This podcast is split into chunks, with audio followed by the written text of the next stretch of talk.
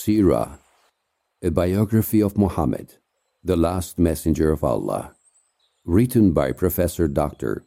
Safwat Khalilovich. Chapter 5 Sources of the Prophet's biography. There is not anyone in the history of mankind whose life has been studied to such an extent by followers and opponents alike as has been the life of Muhammad, peace be upon him. Hundreds of books have been written about his life. Muslims and non Muslims, the ones who love him and the ones who hate him, have all written about his life and personality. These works are worth to the extent to which they are based on historical facts and consequently impartial in their conclusions, all of which depend considerably on the sources that their authors used. Numerous are the sources of the life of the Prophet, peace be upon him, the most important and reliable being the Noble Quran, the Hadith, the Arabic poetry from the time of the Prophet, peace be upon him, and biographies of the Prophet, peace be upon him. We will deal with these sources in more detail in the text below. The first source, the Noble Quran. The Quran is the speech of Allah subhanahu wa ta'ala revealed to Muhammad, peace be upon him, to communicate it to the whole mankind. The Quran was revealed to the Prophet, peace be upon him, gradually over the period of 23 years. The revelation of the Quran followed his life and the circumstances surrounding him and the first community of Muslims. This is why the Quran represents the primary source of information about the Prophet's life.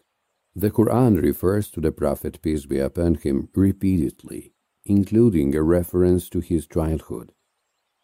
Did he not find you an orphan and shelter you? Did he not find you lost and guide you? The 93rd chapter, verse the 6th and the 7th. Reference is also made to his high ethics. Truly, you have a strong character.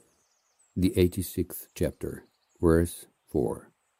The Quran also refers to the hardship and sufferings that the Prophet, peace be upon him, experienced while calling people to Islam. Yet perchance, if they believe not in this tiding, thou wilt consume thyself, following after them of grief. The 18th chapter, verse 6. So, Prophet, are you going to abandon some part of what is revealed to you, and let your heart be oppressed by it, because they say, Why is no treasure sent down to him? Why has no angel come with him? You are only there to warn. It is God who is in charge of everything. The 11th chapter, verse 12. The Quran also makes reference to the allegations by the pagans that the Prophet, peace be upon him, is possessed, that he deals in witchcraft, that he is instructed by some people. The disbelievers almost strike you down with their looks. When they hear the Quran, they say, He must be mad. But truly, it is nothing other than a reminder for all peoples. Verse the 51st and the 52nd. They say, Receiver of this Quran, you are definitely mad. The 15th chapter, verse 6. Alif Lam Ra. These are the verses of the wise book.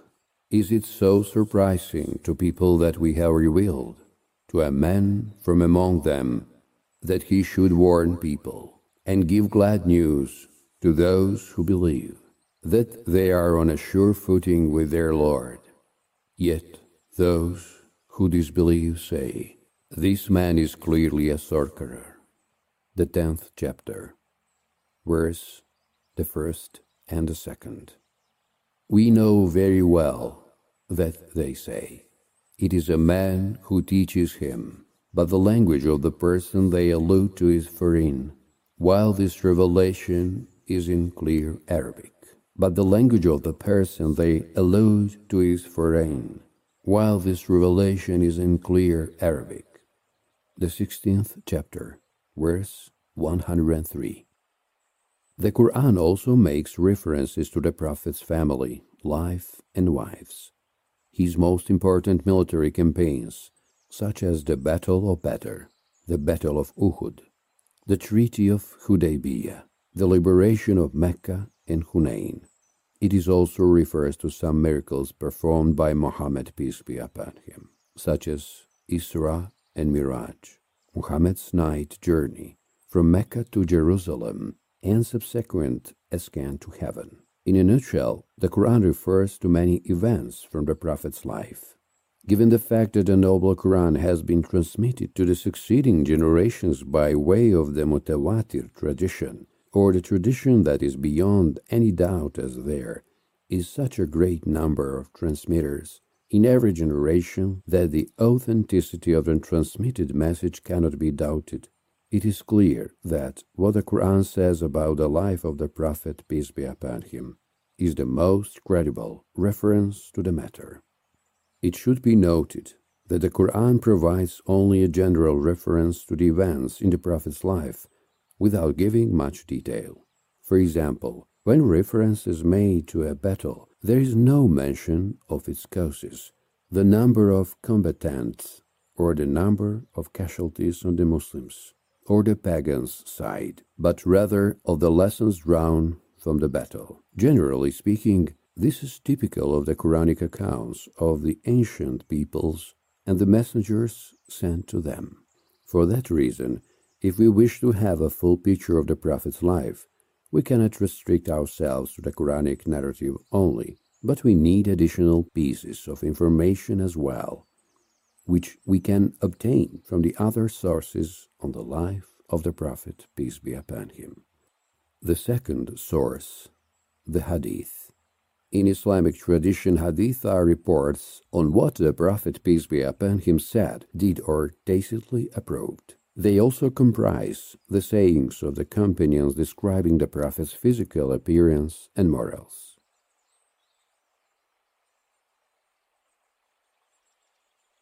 A hadith is, therefore, a detailed report about what the Prophet said and did. Actually, that is the most detailed source of information on the Prophet's life and work.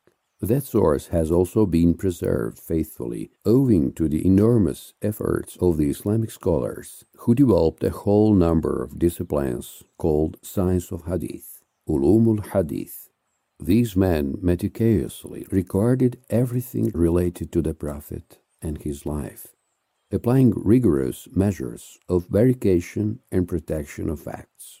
The hadith of the Prophet, peace be upon him, are recorded in numerous hadith collections, which bear different names, depending on the method applied by the author, such as Sahih, Sunan, Musnad, Musannaf, and Juz. The most famous hadith works, whose authenticity recognized in the Muslim world, are the six hadith collections, Al Kutubu al Sitta, comprising the respective Sahihs by Al Bukhari and Muslim, and the respective Sunans by Al Tirmidhi, Abu Dawud, Al Nasai, and Ibn Majah. With another three collections added, we refer to the nine hadith collections Al Kutubu al Tisa. These are Malik's Al Muwatta, Ahmed's Al Musnad, and El Adarimi's Sunan. The, relevant hadith literature also comprises At-Tabarani's Mu'jam, Al-Kabir Al-Awsat, and Al-Sagir. Al-Haythami's Majmu' al-Zawaid, Al-Bayhaqi's Shu'ab al-Iman, and Al-Hakim's Mustadrak. These collections contain dozens of thousands of hadith dealing with different aspects of the life of the Prophet, peace be upon him. They provide detailed information about the Prophet's manner of speaking, movements, family, companions, battles, events, and the era he lived in. Based on the information provided in these works, we can form a detailed picture of the Prophet, peace be upon him, and his life. Particularly valuable is the fact that these works have been transmitted to the later generations by the connected chains of transmitters as asanid mutassila that go all the way back to the Prophet's companions, who spent their lives with him or near him, following closely every deed or utterance of his. All of that has been transmitted to the generations to come owing to the authors of the aforementioned hadith collections, with exception to Al Bukhari's and Muslim's works. These collections may contain a hadith or two whose chain of transmitters is weak, daif, but it is something the hadith experts are aware of.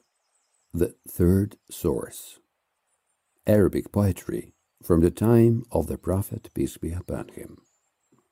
It is commonly known that the pre Islamic Arabs were excellent orators and that poetry of that time was of an outstanding quality. The Prophet, peace be upon him, said, Truly, in some poetry there is wisdom, just as in some rhetoric there is illusion.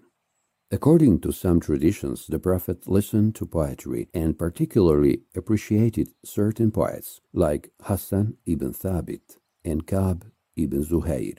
Actually, Hassan ibn Thabit is also called Sha'ir Rasulillah, the poet of the Messenger of Allah peace be upon him. In his poetry, he defended to the Prophet from the pagan poets' attacks. There were other poets who also did it, such as Abdullah ibn Rawah and Al Khansa, among others. Arabic literary works contain much of that poetry, in which we can find plenty of information about the milieu in which Allah's Prophet Muhammad, peace be upon him, lived. Generally speaking, the Arabic poetry is very important for an accurate understanding of many terms referred to in the Quran and the Hadith. That is the reason why the Prophet's companions and the second generation Muslims frequently reported to poetry when interpreting unusual and difficult words in the Quran. Ibn Abbas remarked in that respect. Poetry is the archives of the Arabs, al-Shir, Diwan al-Arab. If something is unclear in the Quran, which Allah subhanahu wa ta'ala revealed in their language, they turn to their archives and find the meaning. He also said, If you wish to ask me about an unclear language point, you should turn to poetry, since poetry is the archives of the Arabs. The fourth source Biographies of the Prophet, peace be upon him. Plenty of works have been written about the life of Muhammad, peace be upon him. To write a biography of the Messenger of Allah, peace be upon him, is a tremendously complex job involving a high degree of responsibility.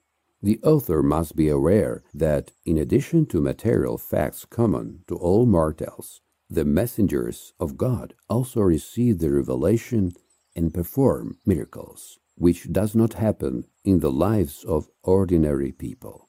For that reason, the task of describing the life of God's messenger, peace be upon him, which combines different qualities, requires exceptional qualities on the part of the biographer as well. In order to be able to paint an unbased picture, he must possess a sinker wish to understand the person he portrays to the smallest detail, which means that his motives and approach must be free from prejudice. The biographer must also be well versed in the ancient history of mankind to be able to evaluate the Prophet's personal contribution to it, as well as in the international relations in the given era, to be able to trace the effects Prophet Muhammad's mission had on the world history.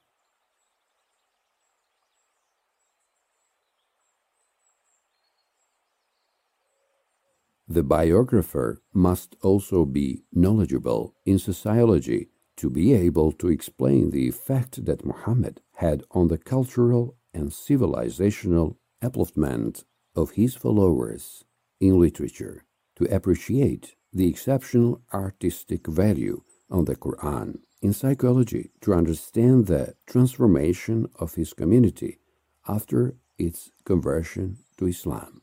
Muslims started writing biographies of their prophet very early in their history.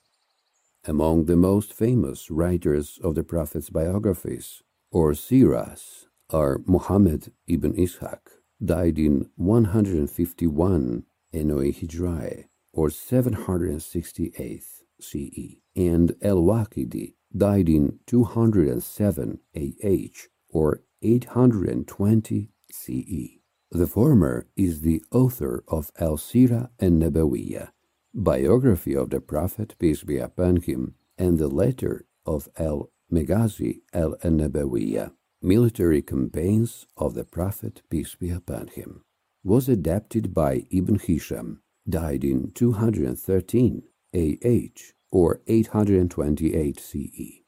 He systematized the Sirah, relieved it of a great number of poetic verses removed from the poetry, the parts he thought spoke in favor of the pagans, removed from the poetry the parts he thought spoke in favor of the pagans, explained the unclear terms from the oral tradition, commented on many verses and terms of the noble Quran, which had been quoted by Ibn Ishaq without any commentary or explanation, and also made some other useful interventions, whereby he made the Sirah so much more comprehensible that we nowadays still use that adapted version. That is the reason why Ibn Hisham is credited with that biography, Ibn Hisham's Sirah, although Muhammad ibn Ishaq is its original author. Ibn Hisham's Sirah is one of the oldest and most reliable written biographies of the Messenger of Allah, peace be upon him, since it is firmly founded on facts and comprehensive as it covers the Prophet's complete life. It was reprinted many times across the Muslim world. Abridged editions of Ibn Hisham's Sirah have appeared in recent times.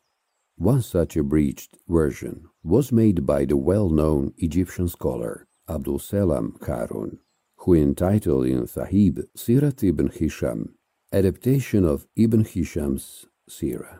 He abridged and systematized the work, supplying it with very useful comments and explanations, which made it even more valuable.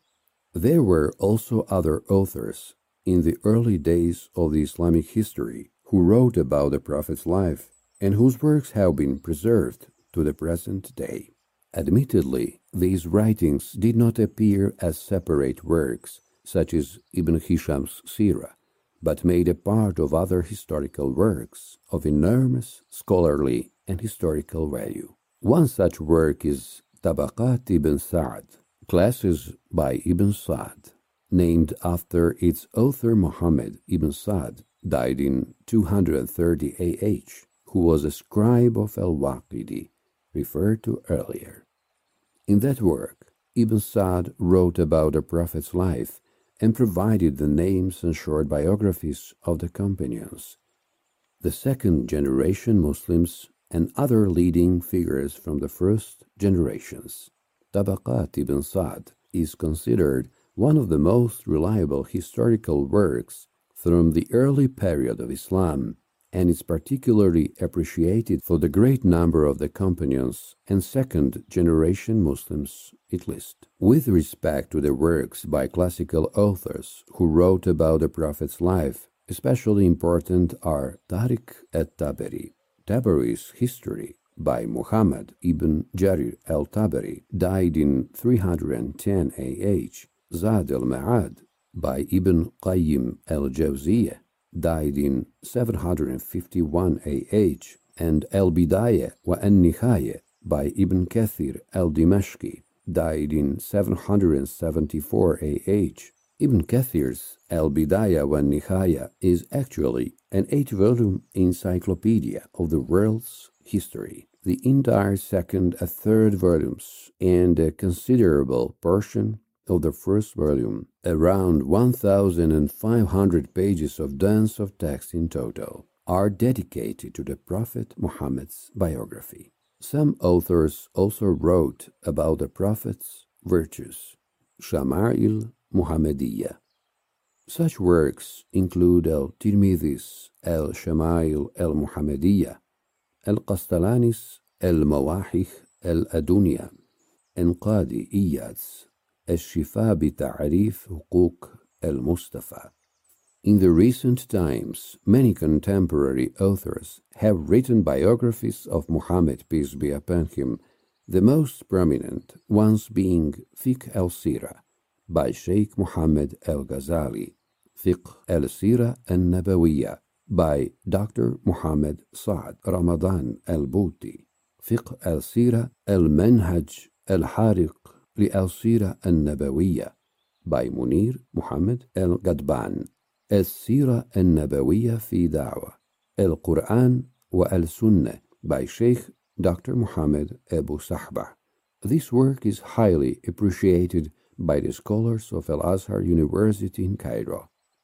The Life and Work of the Prophet of Islam by Muhammad Hamidullah. Sira Katan and Nabiyyin by Sheikh Abu al-Hassan Ali al-Nadwi. Al-Sira al-Nabawiyya Durus wa Ibar by Dr. Mustafa El-Sibai. Al-Rahiq al-Maktoum, The Sealed Nectar by All Mubarak Furi. Hayat Muhammad, The Life of Muhammad, peace be upon him, by Muhammad Haykal.